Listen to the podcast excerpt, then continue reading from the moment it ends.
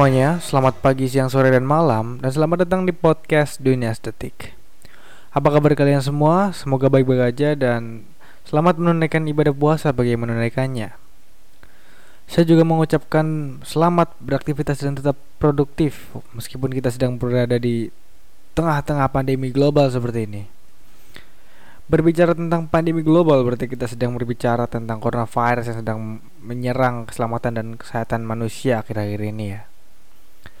Kita tahu bahwa warga dunia sedang dibuat gusar oleh coronavirus ini. Coronavirus ini sangat menjadi sangat menakutkan ketika kita mengetahui bahwa penyebaran dari coronavirus ini memiliki potensi yang sangat tinggi dan juga uh, kematian yang cukup tinggi dalam data statistik dunia. Meskipun begitu, banyak sekali orang-orang yang tidak setuju dengan uh, semenakutkan ini kah virus ini seperti itu. Karena sebenarnya di balik uh, adanya coronavirus ini ada banyak sekali kontradiksi dan konspirasi mulai dari coronavirus ini hanya uh, penyakit yang digunakan oleh China sebagai senjata kimia senjata biologis maksud saya dalam mengurangi atau melakukan depopulasi terhadap uh, warga-warga di China yang tergolong sangat banyak karena memiliki uh, jumlah penduduk terbesar di dunia. Ada yang bilang bahwa China ini sedang mengurangi populasi muslim di Uighur yang merupakan suatu kawasan yang memiliki uh, jumlah penduduk muslim muslim yang cukup banyak di China karena katanya di Uyghur, Uyghur ini ditentang oleh pemerintah Cina sehingga harus dibasmi keberadaannya yang ini masuk ke dalam genosida atau pemusnahan suatu ras atau golongan. Kemudian ada juga teori konspirasi tentang virus ini sebenarnya dibawa oleh Amerika Serikat yang digunakan untuk melemahkan perdagangan China yang menjadi musuh dalam perdagangan saat ini termasuk dalam beberapa tahun terakhir. China itu mendominasi pasar dunia dalam hal perdagangan China adalah nomor satu. Kita tahu itu semua kan.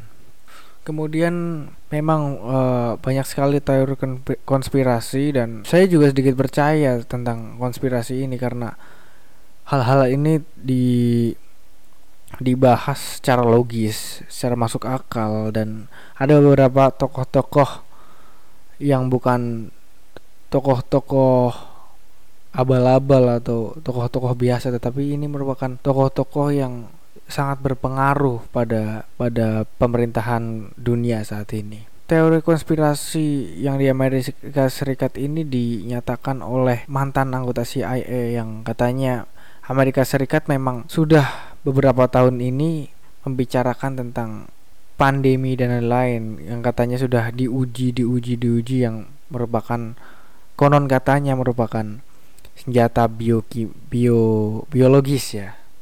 Biologis untuk memusnahkan perdagangan Cina dan membuat Amerika menjadi yang nomor satu lagi seperti dulu. Akan tetapi ya memang teori konspirasi ini banyak sekali. Kemudian ada teori konspirasi bahwa Bill Gates itu juga uh, ikut serta dalam pandemi ini. Yang katanya Bill Gates itu sudah membicarakan pandemi pada tahun 2015 dan pada saat virus corona akan masuk ke Amerika, Bill Gates itu sudah menjual uh, menjual aset atau saham dari Microsoft sebanyak berapa miliar dolar. Kemudian ada juga Jeff Bezos, pemilik Amazon.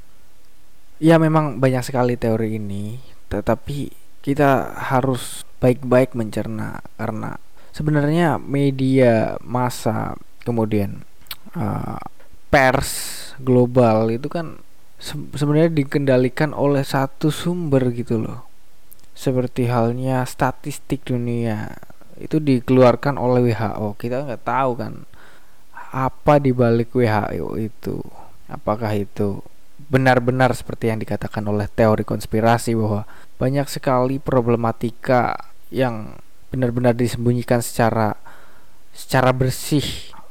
Kemudian dalam menghadapi coronavirus kita harus bertindak secara bijak. Bijak dalam artian kita harus bertindak tidak dengan sewenang-wenang. Kemudian uh, dalam menangani virus corona, kita sebagai warga negara sebaiknya kita menjaga diri kita dari virus corona walaupun banyak sekali konspirasi yang mengatakan bahwa coronavirus tidak semenakutkan itu. Kalau benar memang seperti itu. Akan tetapi kalau kalau memang benar coronavirus itu menakutkan kita nggak bisa apa-apa lagi gitu kan. Maka sebaiknya kita ikuti dari peneliti-peneliti di dunia seperti halnya kita harus banyak-banyak makan makanan yang bergizi kemudian vitamin juga harus dikonsumsi secara seimbang banyak-banyak menjaga kesehatan, pola tidur yang sehat, kemudian eh, lakukan olahraga secara teratur supaya daya tahan tubuh kita meningkat.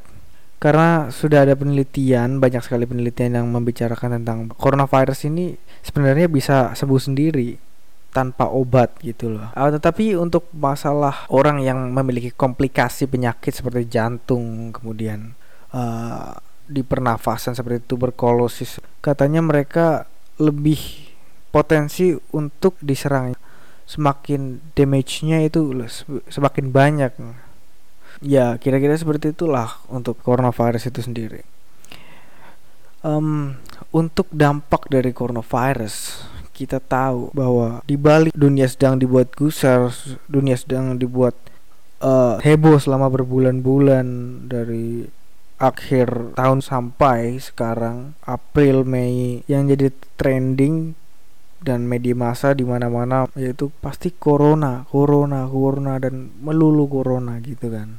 Memang virus ini membuat banyak sekali dampak. Salah satunya dimulai dari bidang ekonomi, coronavirus ini memiliki banyak sekali dampak. Dampak yang sangat besar dan sangat masif terutama bagi orang-orang yang ekonomi yang di bawah standar lah. Seperti halnya orang-orang yang hanya bisa makan dengan hasil kerja hari ini, dengan hasil penjualan hari ini, seperti pedagang asongan, tukang becak dan lain-lain. Itu nggak tahu sekarang harus makan apa. Yang dulunya pada saat aktivitas masih biasa-biasa aja, baik-baik aja, mereka seperti itu apalagi sekarang mereka nggak boleh keluar rumah kalau keluar rumah mereka mati kalau di dalam rumah mereka juga mati nggak tahu harus makan apa memang apa ya dunia ini memang sedang dibuat susah dunia ini sedang sakit gitu loh kemudian banyak juga buruh yang di PHK secara massal kan karena perusahaan-perusahaan besar, perusahaan-perusahaan itu nggak bisa membayar gaji karyawan dan menelan banyak kerugian. Jadi di bidang ekonomi ini semua orang, semua masyarakat itu uh, terkena dampaknya dari yang ekonomi yang paling bawah hingga konglomerat konglomerat mengalami kerugian besar seperti tadi itu perusahaan besar dan para pemilik saham di perusahaan-perusahaan besar yang akhirnya saat ini sahamnya merosot. Dan dalam ek, dampak ekonomi global kemarin kemarin saya lihat bahwa harga minyak per barel itu minus 35 dolar di kalau nggak salah di Amerika Serikat.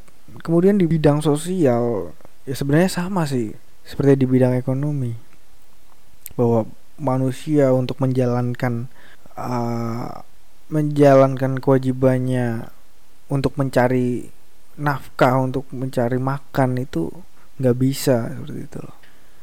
Kemudian banyak juga yang depresi karena lockdown. Kemudian di China kita dengar bahwa tingkat perceraian tinggi setelah corona melanda di Cina. Kemudian di bidang politik ini sangat ribet sebenarnya. Karena politik di dunia itu kan memiliki tingkat kecerdasan yang berbeda-beda di setiap negaranya dan memiliki kebijakan yang sangat berbeda-beda. Sehingga dalam ke keadaan politik yang ada pada sekarang ini mengalami masa-masa yang sangat sulit dalam meredam bagaimana supaya virus corona atau COVID-19 ini tidak menjangkiti negaranya, masyarakatnya. Seperti halnya di Indonesia gitu loh. Kita tahu bahwa sebelumnya di negara-negara lain sudah terjangkiti coronavirus setelah uh, keluar dari China itu ada Korea, Jepang, Thailand, kemudian Taiwan juga mereka sudah terjangkit bahkan Australia yang sudah terjangkit politik di negeri kita itu seakan-akan sedang menyembunyikan sesuatu dari adanya epidemi virus corona. Jadi pada saat itu pemerintah di negara kita di Indonesia lebih tepatnya itu kesannya itu seperti pemerintah sedang menyembunyikan sesuatu bahkan Australia juga protes kepada WHO kepada PBB kalau nggak salah yang menyindir Indonesia bahwa kalau di Australia itu mereka memiliki tingkat kesehatan yang lebih tinggi daripada di Indonesia. Kemudian fasilitas kesehatannya juga. Tapi pada saat itu malah pemerintah di Indonesia, menteri kesehatan di Indonesia malah selalu bilang, wah kita karena kita berdoa kita nggak bakalan ada virus corona di Indonesia yang menjangkiti Indonesia banyak-banyak berdoa dan lain-lain. Tapi selain kita harus berdoa, kita juga harus melakukan usaha semaksimal mungkin seperti itu loh.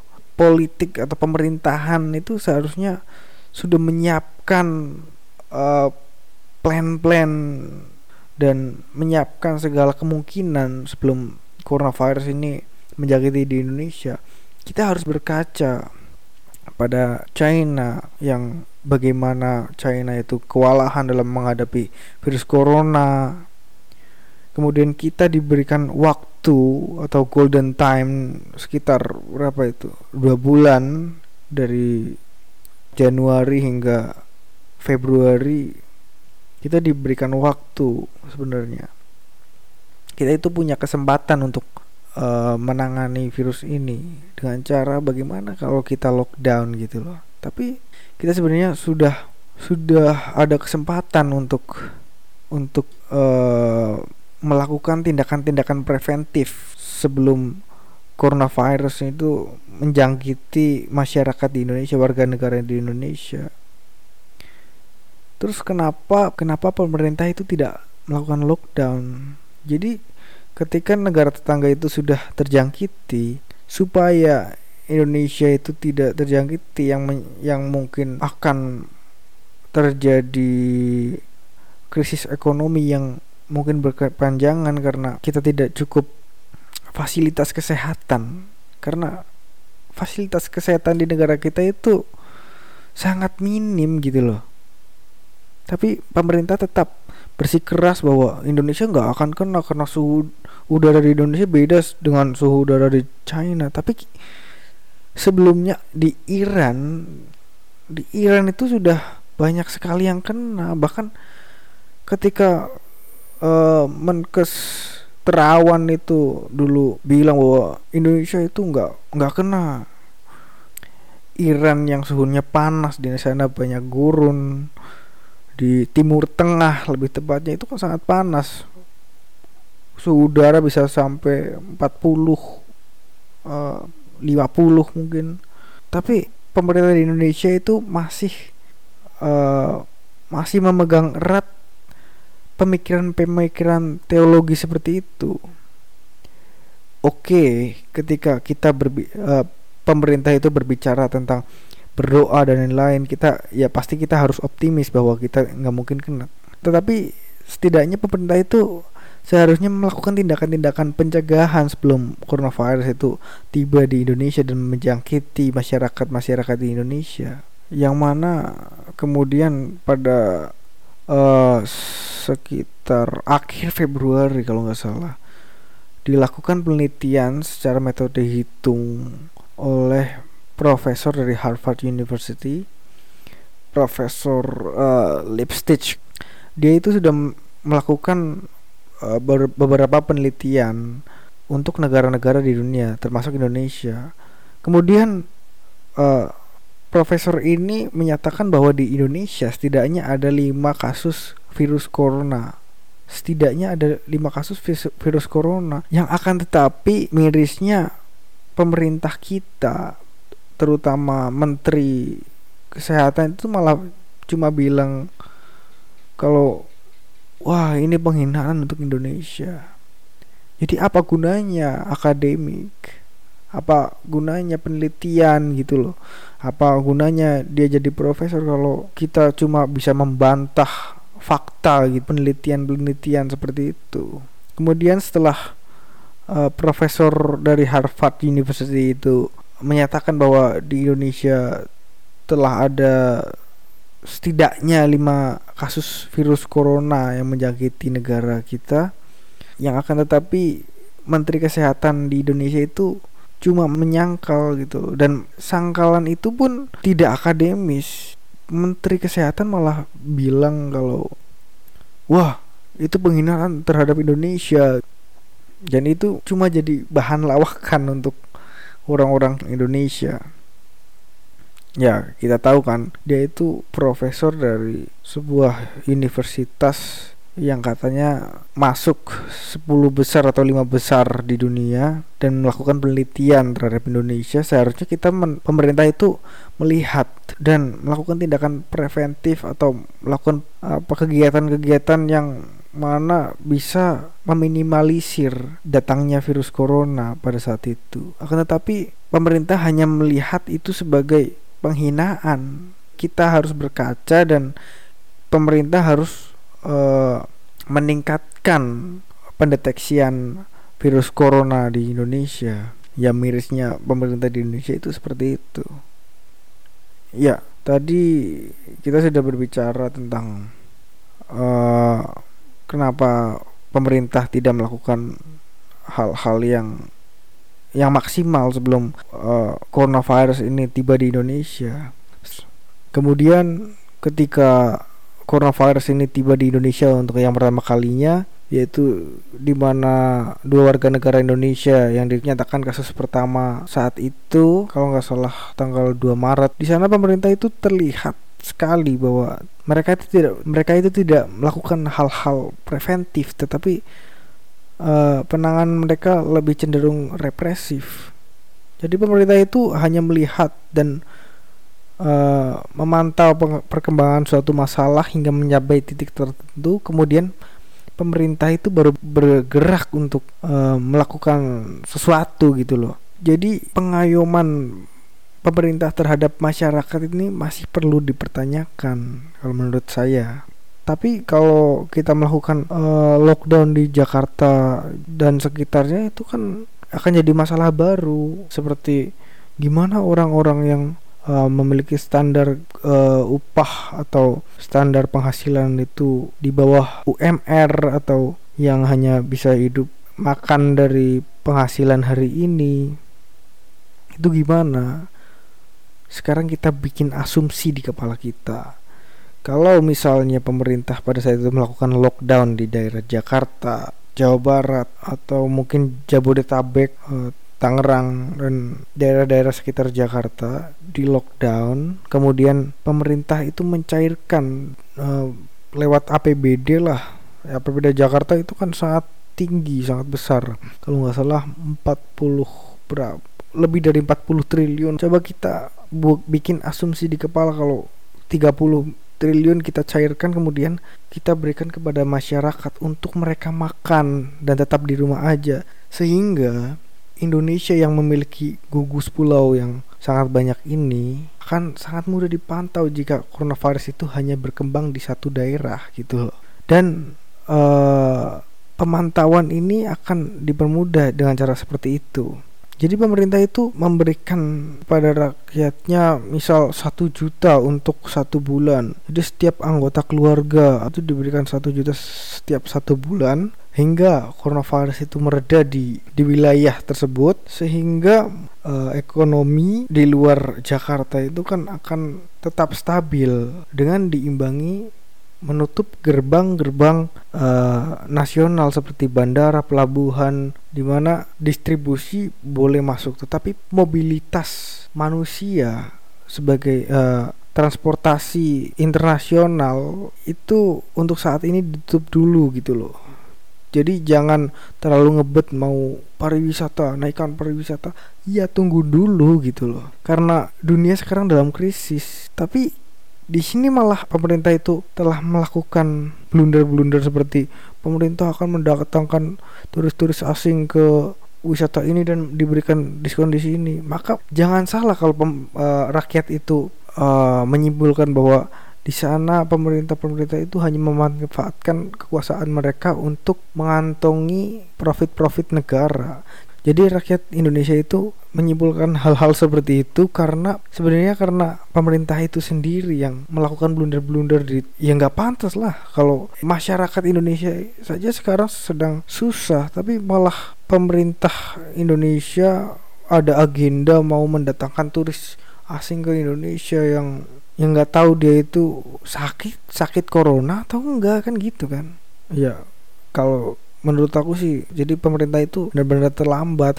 Ya sekarang kita lihat bahwa nasi sudah menjadi bubur dan virus corona itu sudah uh, menginfeksi provinsi-provinsi di seluruh Indonesia itu sudah banyak sekali. Untuk pemantauan itu saja sudah susah Kemudian kita tahu bahwa masyarakat saat ini itu dibuat bingung oleh pemerintah, yaitu kenapa pemerintah itu melakukan tes hanya di laboratorium pemerintah, sementara di negara-negara lain yang mana itu membuat uh, pemberlakuan tes-tes tentang COVID yang mana membuat bahwa dalam tes COVID ini sangat lama masyarakat yang sebenarnya sudah kena tetapi karena terjadi banyak sekali uh, birokrasi kesehatan yang mana dicek pada saat sudah sakit-sakitnya di rumah sakit atau di mana kemudian dibawa ke uh, pen, uh, laboratorium pemerintah. Tak lama kemudian orang-orang itu banyak yang meninggal dunia. Jadi masyarakat itu dibuat bingung karena itu. Kenapa enggak di seluruh laboratorium yang memiliki fasilitas memadai itu dibuat uh, fasilitas untuk meneliti uh, infeksi virus corona gitu. Sehingga orang banyak yang bertanya, bertanya kalau apakah pemerintah ini sedang membohongi publik gitu loh. Namun jika kita logika memang pemerintah itu memiliki segala alat untuk melakukan sebuah pembohongan atau uh, menyebarkan hoax. Karena pemerintah itu memiliki segala alat untuk melakukan untuk membuat berita bohong gitu loh atau hoax. Data statistik itu hanya dimiliki oleh pemerintah. Kemudian uh, dan pers itu juga yang memberitahu pemerintah. Jadi nggak salah kalau kita ber, bisa ber, berasumsi seperti itu media juga dapat dikendalikan oleh pemerintah karena media nggak tahu orang-orang para jadi para jurnalis itu nggak tahu kalau yang mereka dapatkan pada saat itu adalah berita bohong yang di yang disebarkan oleh pemerintah melalui pers. Jadi menurut saya pemerintah itu tidak perlu menutup menutupi uh, data statistik dari uh, infeksi virus corona yang melanda di Indonesia. Kemudian uh, mendingan sekarang pemerintah harus fokus dan bekerja semakin keras. Tidak perlulah itu membuat agenda-agenda mengundang turis asing untuk meningkatkan pariwisata di Indonesia. Jadi nantilah karena sebenarnya di Indonesia itu sekarang sudah menjelang parah karena sudah ada riset dari riset gabungan beberapa universitas di dunia seperti Oxford dan lain-lain itu melakukan riset gabungan bersama universitas di Indonesia di mana di sana sudah diteliti mereka melakukan penelitian dengan metode hitung. Menurut penelitian mereka, di Jakarta sendiri tuh sudah ada sekitar 32.000 orang yang terinfeksi virus corona. Jadi angka-angka ini masih terpaut jauh. Jadi saya pikir pemerintah itu seharusnya sekarang bekerja lebih keras dan semakin fokus. Jadi nggak usah memikirkan hal-hal lain. Jadi semuanya itu sudah tertulis di Undang-Undang Dasar 45 di pembukaan itu kalau kita itu harus melindungi segenap tumpah darah bangsa Indonesia itu kan Ya, kira-kira cuma itulah dari saya. Dan semoga informasi-informasi ini membantu kita dalam melakukan kebijakan dari dalam sehari-hari. Dan semoga kita menjadi semakin cerdas dalam melakukan suatu hal. Dan semoga informasi ini sangat membantu. Jangan lupa untuk kita tetap menjaga kesehatan kita, mengatur pola makan, uh, menjaga pola hidup kita menjadi lebih sehat. Semoga kita tetap sehat selalu. Terima kasih dan sampai jumpa. There is a house in New Orleans. They call